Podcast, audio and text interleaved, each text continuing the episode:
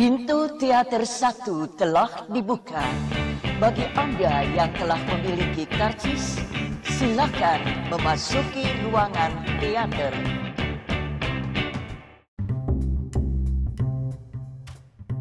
Halo semuanya, balik lagi sama gue Mustafa di podcast Habis Nonton Film. Jadi gue baru aja habis nonton film The House That Jack Built, karya Lars von Trier. Bacanya apa ya? Bacanya Lars von Trier. Kita kita kita sebut aja front von Trier. Von Trier, von Trier. Oke. Okay. Uh, film ini itu film yang cukup dibicarakan ketika diputar pertama kali di Cannes Film Festival dua ribu delapan belas, di mana saat pemutaran perdananya uh, ada seratus lebih orang yang walk out karena kegilaannya, sih kegilaannya. Kengeriannya, kengiluannya, dan betapa film ini mencapai ranah-ranah yang mungkin bagi orang-orang yang waktu itu sangat menggelikan dan menjijikan. Oke, jadi film ini tuh sebenarnya ceritain tentang seorang serial killer yang menceritakan lima insiden terpenting dalam karirnya sebagai pembunuh, gitu, sampai pembunuh sebagai serial killer ya, sel- serial serial killer ya selama dua belas tahun, dan lima insiden itu dipilih secara random. Uh, dengan tanpa tujuan apapun gitu. Dan yang menariknya kita bisa lihat perkembangan dia dari insiden ke insiden. Uh, this movie is basically a psycho mind perspective. So if you uh, don't want to know about uh, how murder kill people, so don't watch this film because it is very disturbing and it is very uh, not an entertainment for some people. Uh, karena itu itu kenapa banyak orang yang walk out saat film ini diputar, karena sangat-sangat disturbing sih. Meskipun sebenarnya lebih banyak banyak lagi film di luar sana yang sangat disturbing, tapi film ini punya disturbingnya yang berbeda gitu. Dan uh, for me, uh, menurut gue filmnya cukup cukup membuat gue uh, menertawakan betapa kejadian yang ada di dalam film itu sebenarnya eh yang yang ada di, di dalam film itu itu uh, menyenangkan. Please don't judge me as a psycho. Uh, bukannya gue gue merasa uh, seru seru sih sebenarnya, karena karena kita akhirnya tahu apa yang terjadi pada pikiran seorang psycho dan gimana dia bisa merasa kalau membunuh itu sebuah tindakan yang membuat menurut dia suatu hal yang memuaskan gitu.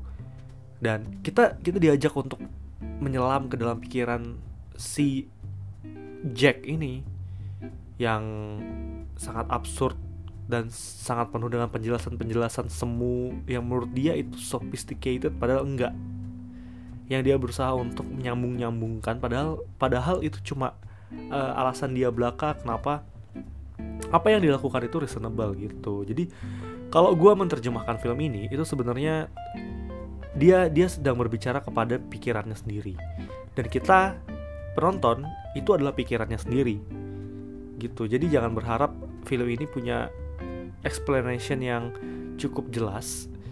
Anggap aja ini uh, anggap aja lu tuh masuk ke dalam otaknya seorang pembunuh deh. Habis itu orang si pembunuh itu mencoba ceritain kenapa dia ngebunuh, kenapa dia merasa pembunuhan ini lebih seru atau pembunuhan ini membuat dia menjadi sesuatu yang lain. Dan daring, film itu berani banget. Filmnya filmnya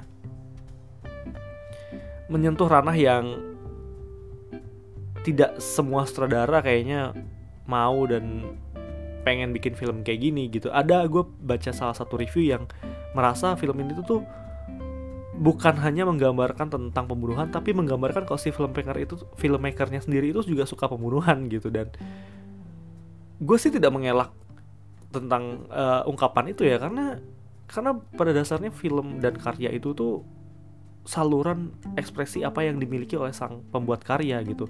Minimal ada lima puluh persen pengalaman pribadinya yang diceritakan atau uh, keresahan yang diceritakan di sana gitu. Apakah sebenarnya Von Trier ini punya uh, apa ya, anger yang punya punya rasa marah, benci, atau ya hal-hal yang membuat dia merasa sebenarnya dia juga agak psycho gitu dalam tanda kutip gitu. Dan menurut gue film ini ekspresi dia yang sangat berani gitu ya.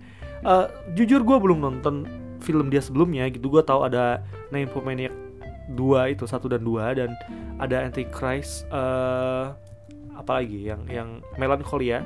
Gue tahu judul-judul itu tapi gue belum pernah nonton.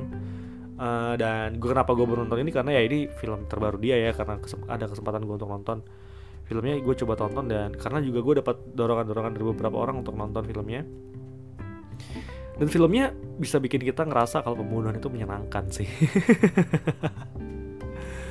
Wow, that's a very very uh, bad thing. Uh, tapi kenapa gue bisa ngeranggep itu ya? Coba kalian tonton sendiri ya, uh, dengan cara kalian nontonnya. Terus secara storytelling menarik, itu tadi kita diajak untuk masuk ke dalam pikiran-pikiran dia, bagaimana dia menyikapi pembunuhan itu, pembunuhan itu. Kalau gua gua uh, suka dengan keresahan-keresahan si si pembunuh ini gitu. Yang menarik, gue gue suka banget adegan adegan yang membuat gue ketawa banget itu adalah ketika dia habis ngebunuh salah satu orang dan dia juga mengidap O C D. Jadi si Jack ini tuh meng- mengidap O C D, uh, dimana orang O C D itu kan harus melihat sesuatu, segalanya tuh tersusun rapi, bersih, dan tidak ada yang boleh miss gitu. Dan dia sendiri adalah pembunuh, uh, serial killer gitu, dan dia harus terbebas dari O C D itu. Dulu bisa bayangin seorang yang ngebunuh dan banyak darah di lantai terus dia mengidap O C D, dia akan insecure ketika meninggalkannya karena dia anggap apakah lantai itu bersih, apakah lantai itu sudah terbebas dari uh, darah, dan hal lainnya apakah darah itu cuma menyiprat di lantai, apakah darah itu nggak menempel kemana-mana. Dan itu menarik menurut gue. Pengulangan-pengulangan itu tuh membuat gue juga merasakan sebagai uh, apa rasanya menjadi O C D gitu. Ya itu tadi, kita dijebak, kita masuk ke dalam pikiran seorang pembunuh, serial killer gitu. Dan itu yang kenapa membuat gue film ini uh, menarik. Uh, ya ya ini ini film yang I don't know why a production house want to make a kind of this film, uh, like I F C uh, really. If uh, aduh, aduh, apa apa apa message yang ingin dibawa gitu? Apakah ini cuma menggambarkan seorang pembunuh serial killer gitu? Dan gue ngerasa ini untuk uh, this uh, sorry kalau lo belum nonton ya, tapi gue gonna tell this anyway. Uh, apa yang sebenarnya Jack? Kenapa judulnya The House That Jack Built? Karena menurut dia pondasi-pondasi yang ia bangun, yang ia anggap rumah itu bukan datang dari material yang dia rasa uh, common gitu. Jadi yang menurut dia pondasi rumah, kenyamanan, esensi dan rumah itu sebagai sebuah tempat tinggal itu menurut dia, menurut Jack itu adalah mayat-mayat yang udah dia bunuh gitu. Jadi orang-orang yang dia ajak berkenalan sesaat lalu dia bunuh, lalu dia kumpulkan, itu adalah rumah menurut dia. Susunan-susunan dari orang-orang yang sudah dia bunuh itu bisa membuat dia nyaman, yang bisa membuat dia merasa, oh, this is uh, where I'm going to be, this is where uh, I should uh, live my life gitu loh. Jadi tapi tapi dia juga nggak uh, ngerasa apa yang dilakukan itu salah gitu. Apa apakah itu yang sebenarnya seorang pembunuh pikirkan ya, serial killer pikirkan gitu. Dan kalau itu yang memang terpikir, yang itu memang dirasakan oleh para serial killer, ya berarti gue risetnya sampai, karena apa yang mereka lakukan itu is, is kind of challenging and so fun. Menarik ngelihat dia secara impulsif bisa membunuh orang tanpa ada rasa simpati sedikit pun. Dan menurut gue filmnya tuh, film ini uh, gue juga baca di beberapa review itu sebagai antitesis film-film pembunuh uh, berdarah dingin lainnya. Kenapa? Biasanya serial killer itu selalu terkonsep dalam, dalam melakukan pembunuhan. Dia merencanakan sesuatu, membuat sesuatu, uh, melakukannya dengan rapi, punya emosi yang dalam kenapa dia melakukan pembunuhan itu. Tapi Jack itu nggak kayak gitu. Jack itu impulsif. Jack itu ngebunuh hanya karena dia ingin ngebunuh dan tanpa ada persiapan-persiapan matang lainnya gitu ya. Kayak di insiden pertama ketika dia ngebunuh orang karena dia, dia merasa dihina dan langsung tuh saat itu dia ngebunuh tanpa dia berpikir panjang apa apa yang harus dia lakukan selanjutnya setelah dia ngebunuh. Tapi tapi dia tahu uh, cara mengakali itu karena karena dia uh, ya namanya juga dia udah pengalaman ya cara ngebunuh orang dan bagaimana cara menghilangkan itu semua gitu, menghilangkan jejak. Dan ya itu tadi, Jack itu bukan pembunuh pembunuh yang pintar. Dia hanya impulsif dan semesta uh, itu mendukung apa yang dilakukan. Dia sangat beruntung.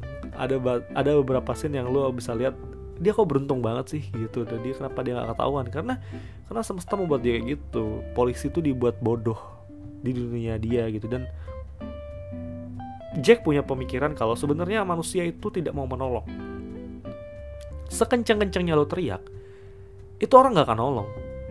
Gitu. Dia dia selalu berpikir seperti itu dan ketika dites beneran calon yang calon orang yang dia bunuh itu ketika berteriak nggak ada yang nolong sama sekali. Dan Uh, itu refleksi refleksi yang diceritakan sama Jack itu itu merefleksikan apa yang sebenarnya terjadi pada dunia nyata sekarang sih, ketika orang-orang yang tinggal di kehidupan modern itu sangat individualis dan tidak memikirkan apa yang sedang dirasakan orang lain gitu.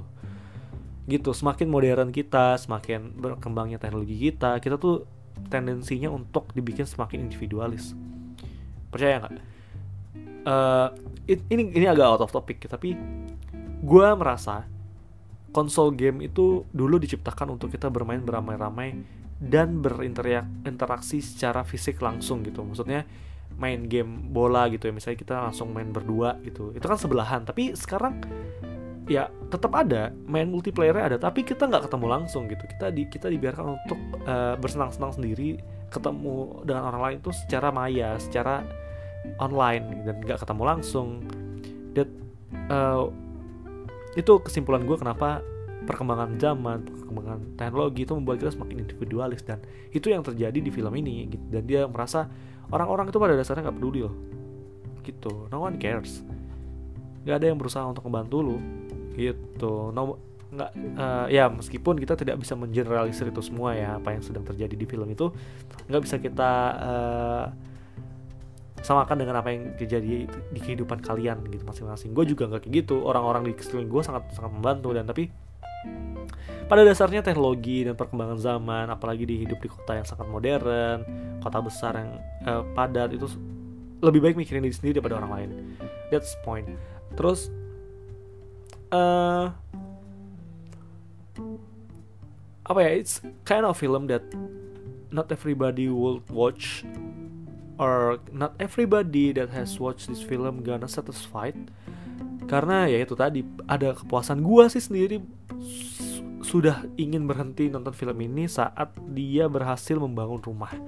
Setelah itu gue merasa adegan itu tidak uh, Apa ya cukup lah. Gue tuh, gue tuh kalau nonton film tuh yang gue nikmatin ceritanya, kenapa sih karakter ini ingin membuat apa gitu. Tapi ketika ada penjelasan-penjelasan yang exaggerate dan uh, mempertajam karakternya di belakang setelah tujuan tercapai, itu menurut gue, gue udah gak perlu lagi kadang-kadang gitu. Dan di belakang itu, film ini seperti menggambarkan apa pikiran Jack terhadap pembunuhan dan seni. Karena menurut Jack itu membunuh itu sebuah karya seni, dan karya seni itu datangnya dari mana saja, dan karya seni itu tidak bisa dibantahkan, karya seni itu tidak bisa dilawan, karya seni itu tidak bisa dilarang gitu. Dan menurut dia membunuh itu sebuah karya seni gitu. Dan berbahaya sih uh, pemikiran-pemikiran ini berbahaya karena karena ya mungkin ya kalau anggaplah film ini ditonton oleh orang-orang yang punya kemarahan besar gitu ya ketika dia nonton, dan dia nonton film ini, oh ngebunuh orang itu kita bisa ngilangin dengan gampang ya, dan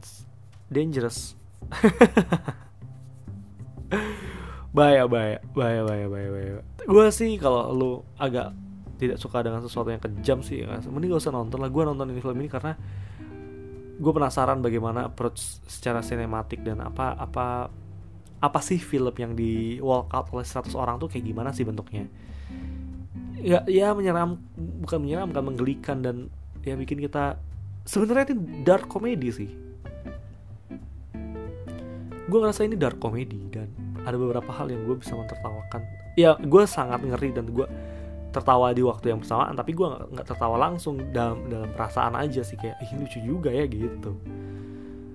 Gitu sih.